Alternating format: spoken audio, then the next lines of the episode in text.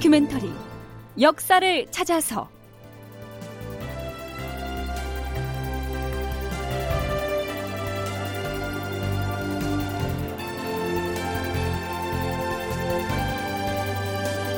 제 879편 논계 남강의 지다. 극본 이상락 연출 최홍준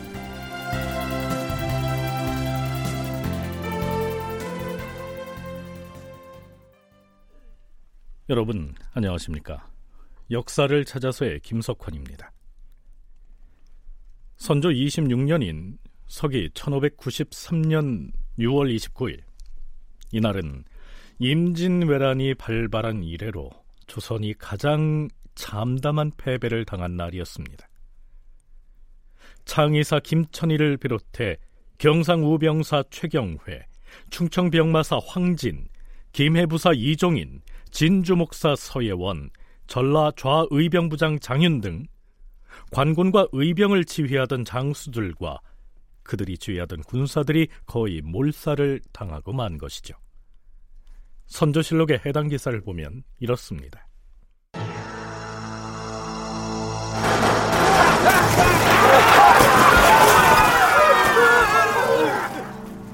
외적이 진주성을 무너뜨려서는 아예 평지를 만들어 버렸다. 성 안에 있다 죽은 사람은 6만여 명이나 되었다. 그런데 어떤 이는 죽은 사람이 8만여 명이라고도 하였고 또 어떤 이는 3만여 명이라고도 하였다. 나중에 조정에서 찰방 이정을 시켜서 상황을 조사하게 하였는데 진주성 안에 쌓인 시체가 천여 구나 되었고 촉성로에서 남각의 북쪽 연안까지 시체가 서로 겹쳐 쌓여 있어서 그 수를 헤아릴 수가 없었다. 청천강에서부터 옥봉리 마을을 거쳐 천오리 마을에 이르기까지 죽은 시체가 강으로 가득히 떠내려갔다. 일반적으로 임진 전쟁 당시에 각 전투에서 사망자 또는 전사자 명단 이것을 다 합치면 실제 병력보다 두 배, 세 배입니다. 그래서 이 공과를 표현을 할 때는 과하게 하는 경향이 있습니다. 그래서 일본의 자료를 가지고 보면 이 당시에 어, 약한 15,000명 정도를 조선의 수비 병력을 죽였다라고 하는데 실제 병력은 6,000명입니다.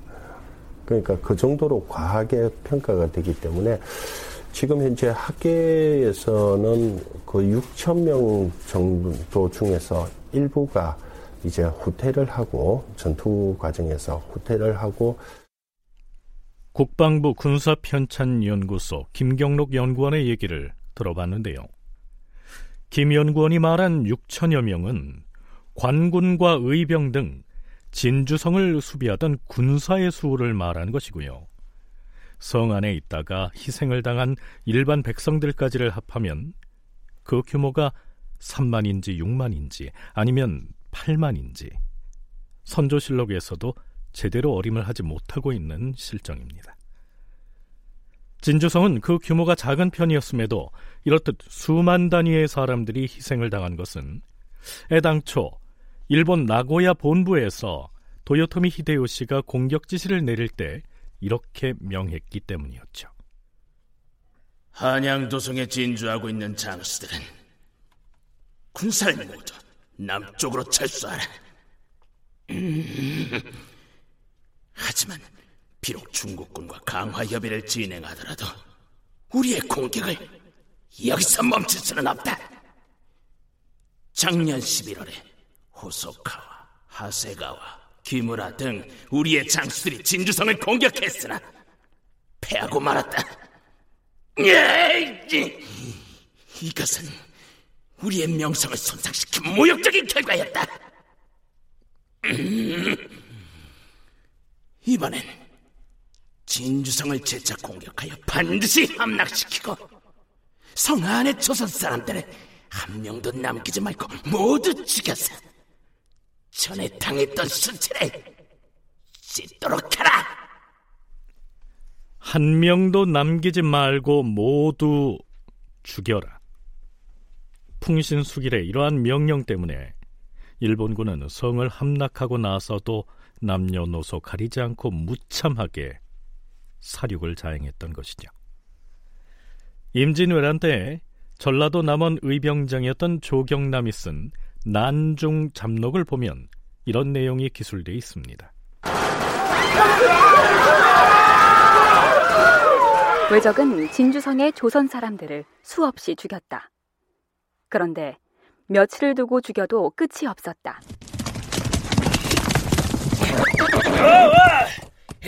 장군, 우리 일본의 장졸들이 수없이 많은 조선 사람들을 쏘아 죽이고 찔러 죽이고 했음에도 아직 끝이 보이지 않습니다.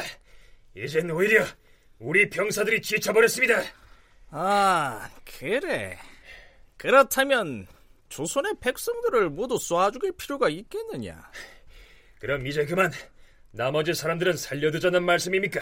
살려두더라도 다시는 우리 일본군을 업신여기지 못하도록 따끔하게 훈육을 해서 방면해야 할 것이야.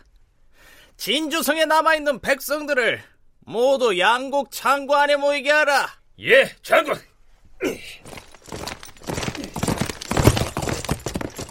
조선 백성들은 들어라! 살고 싶은 사람은 모두 창고 안으로 들어가 몸을 피하라! 그리하면 모두 살려보낼 것이다!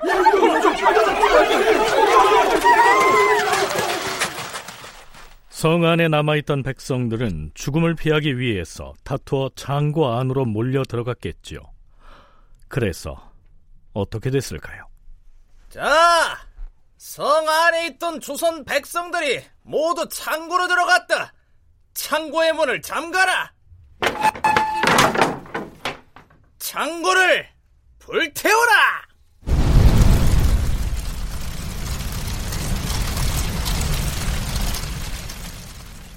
백성들이 마침내 창고 안으로 몰려 들어가니 외적은 불을 질러서 사람들을 모두 태워 죽였다. 이런 참사가 빚어졌다는 것입니다.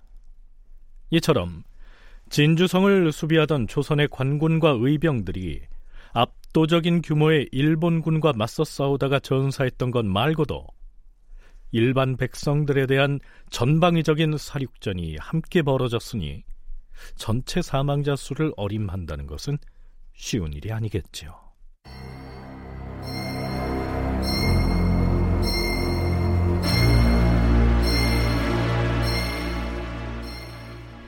진주성이 무너져서 관군과 의병 그리고 무수한 백성들까지 일본군에 의해 참살당했다는 소식은 선조의 행제소에도 전해졌겠지요. 빈청에 나간 선조는 흥분을 감추지 못합니다. 진주성이 함락당하였으니 과인은 격분함을 견딜 수 없도다. 이러한 참사가 결국 누구 때문에 비롯되었겠는가? 대답해보라! 이것은 모두 그 심유경이라는 자 때문이다. 심유경 그자가 우리의 철천지 원수인 외적의 무리와 화친을 하겠노라며 사사건건 우리의 공격을 방해하는 바람에 이런 참사를 불러온 것 아니겠는가? 그런데 중국 조정에서는 이자가 우리나라에 와서 차행한 일들을 무슨 수로 알겠는가? 이제는 중국 조정의 사실을 알려야만 할 것이다. 하오나 주상 전하, 명나라 황제께 주분을 올려서 심유경의 이런저런 행태를 고하는 것은 아무래도 숙고를 한 다음에 황제께 올리는 주본에 심유경 그자에 관한 것들을 말할 수야 있겠는가? 정령 심유경에 대한 일을 알리시려면 황제께 직접 아뢰는 것보다는 차라리 명나라 예부나 병부에 글을 보내시는 것이 그렇게 하는 것이 좋을 것이다. 공조 판사를 주청사로 명나라에 보내서 예부와 병부에 각각 글을 올리게 하라. 하오면 명나라 예부와 병부에 심유경에 관한 일을 무엇라고 써서 보내야 하겠사옵니까? 이렇게 적어 보내도록 하라. 선조가 작성해서 보내라는 공문의 내용은 이런 것이었습니다. 지금 우리나라를 침공한 외적은 천지간의 별종으로서 그 성질이 교활하고 흉악하며 변덕과 요사스러움이 더할 나위가 없다.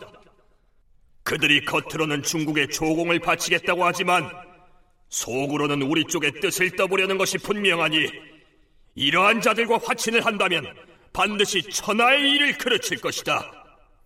풍신수길이라는 자는 지극히 흉악한 자로서 자기 나라의 임금을 죽이고 무고한 이웃 나라를 침범하였으므로 천하의 의일이 있는 사람이라면 누구나 그 자를 죽여야 마땅하다. 그럼에도 명나라 조정에서 그 자의 조공을 받아들이고 외적의 무리를 놓아준다면 장차 중국은 세상 천지에 무엇을 보여주겠는가? 저들과의 화치는 결코 불가한 것이 아니겠는가?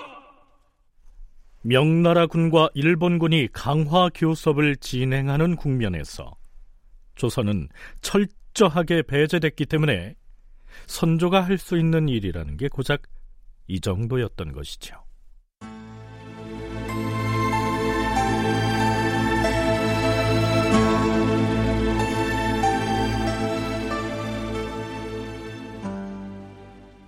제2차 진주성 전투에서 희생된 조선인이 무릇 수만이라고 했습니다. 이때 희생된 사람들 중에서 후대 사람들에게 가장 널리 알려진 인물이 있죠. 논계라고 하는 여인이 그 사람입니다. 하지만 선조실록이나 선조수정실록 어디를 봐도 논계에 관한 기록은 보이지 않습니다. 그런데요. 조선 왕조가 끝나갈 무렵인 고종 19년 5월 4일의 기록에 논계라고 하는 이름이 나타납니다. 충청도 유생 백낙관은 임금에게 올린 글 중에서 임진왜란을 상기하면서 이렇게 말하지요. 아, 임진왜란을 맞이하여 선조 임금이 겪어야 했던 그 애통함이야 어찌 차마 말로 다할 수가 있겠사옵니까? 또한 그때 이 항복, 이덕형, 이순신, 곽재호 등과 같은 신하들은 모두 나라의 중흥을 위해 충성을 다한 인물 중에 그 공이 가장 현저했던 사람들이었사옵니다. 뿐만 아니라 논계는 먼 지방 출신의 천기로서 나라를 향한 지극한 충성심을 지니고 있었기 때문에 용맹을 자랑하던 외적을 죽였던 것이옵니다. 유정과 영규는 산속에 있는 승려이면서도 임금의 은혜에 보답하여야 한다는 것을 알았기 때문에 일당백으로 바다를 건너가 외적을 토벌하였사오며 임진왜란 때에 나라를 위해서 충성을 바친 인물들을 나열하면서 당당하게 기생 논계의 이름을 거론하고 있습니다. 한국학중앙연구원에서 발행한 민족문화 대백과 사전에서는 논계에 대해서 이렇게 기술하고 있습니다.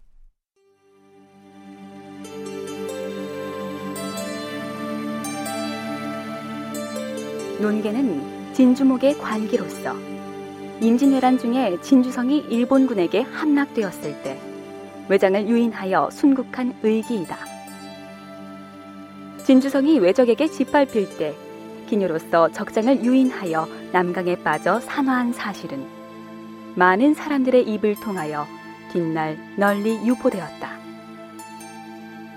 구전되어 오던 논계의 순국 사실이 문헌이나 금성문으로 기록되기 시작한 것은 1620년경부터라고 추정된다. 사회에 멸시를 받던 기녀의 몸으로 나라를 위하여 자신의 목숨을 바친 그 충성심에 감동한 유몽인이 어우 야단에 체록하여 문자화한 것이다. 진주 사람들이 논계의 애국적 행위를 기리고 전하기 위하여 그가 순국한 것으로 알려진 바위에 의암이라는 글자를 새겨 넣은 것도 이 무렵이었다. 어우야담은 조선 중기의 문인이었던 유몽인이라는 사람이 엮은 일종의 설화집인데요. 거기에 올라 있는 내용은 이렇습니다.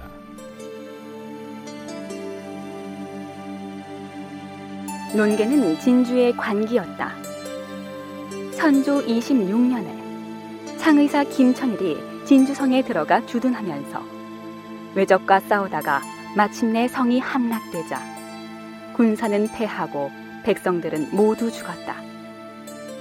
그때 논개는 몸담장을 곱게 하고 촉성로 아래쪽 가파른 바위 위에 서 있었는데 바위 아래에는 깊은 강물이 흘렀다. 아, 여기가 촉성루라고 하였겠다. 전성기념 술판을 벌이기에는 경치가 그만이로구만.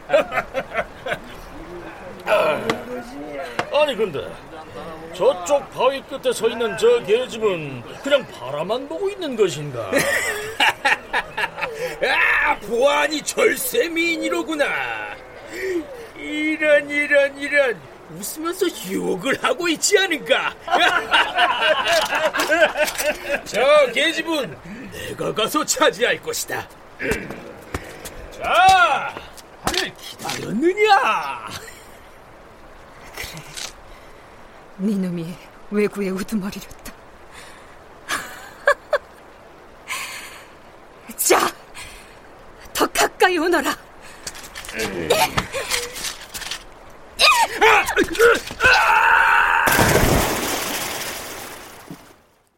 외놈들이 촉성루 바위 끝에 서 있는 논개를 바라보면서도 감히 접근하지 못하였는데 오직 외놈 장수 하나만이 당당하게 앞으로 나왔다. 논개는 미소를 띠고 그를 맞이하였다. 외놈은 그녀를 꾀하려고 하였는데 논개는 마침내 외놈을 끌어안고 강물로 뛰어들어 함께 죽었다. 관기는 연료로 일컫는 것이 옳지 못하다고 하였지만 목숨을 걸고 외적에게 몸을 더럽히지 않았으며 끝내 나라를 등지고 외적을 따르지 않았으니 그 역시 충이 아니고 무엇이겠는가. 참으로 애달픈 일이로다. 논개는 전라도의 장수 지역 출신인데요. 이런 기록도 보입니다. 논개는 어린 시절 아버지를 여의고 어렵게 살았는데 장수 현감이던 최경회가 논개 모녀를 관으로 데려가 심부름을 시키며 돌봐주다가 본처가 죽자 논개를 후처로 삼았다.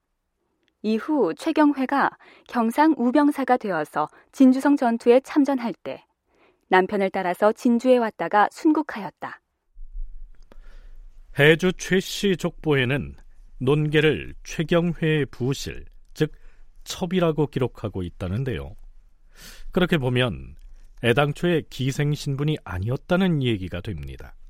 물론 많은 문건에서 그의 출신 성분을 기생으로 적고 있어서 어느 쪽이 확실한지는 알 수가 없습니다. 한국학중앙연구원 정혜은 선임연구원은 논계가 적장을 껴안고 남강에 몸을 던진 것은 창의사 김천일이 자신의 아들과 함께 강물에 투신한 것과 견주더라도 그의 못지않은 평가를 받을 만하다. 이렇게 얘기합니다. 이 남강이라고 하는 곳을 가보면 사실 우리 많은 분들이 농계를 많이 생각을 하는데 기생으로서 기생으로서 농계가 그 적장을 안고서 이 남강에 투여를 했다는 것 자체가 사실 어떤 그 열을 갖지 않고서는 하기 상당히 힘든 거라고 생각을 합니다. 김천일 같은 경우는 그렇게 9일 동안 100여 차례의 전투 속에서 자결을 했는데 농계는 그러한 전투도 겪지도 않으면서 적장을 안고서 남강에 뛰어내린 그 부분은 여성, 남성을 떠나서 오로지 구국의 일념이 아니면 하기 힘든 다큐멘터리 역사를 찾아서 다음 시간에 계속하겠습니다.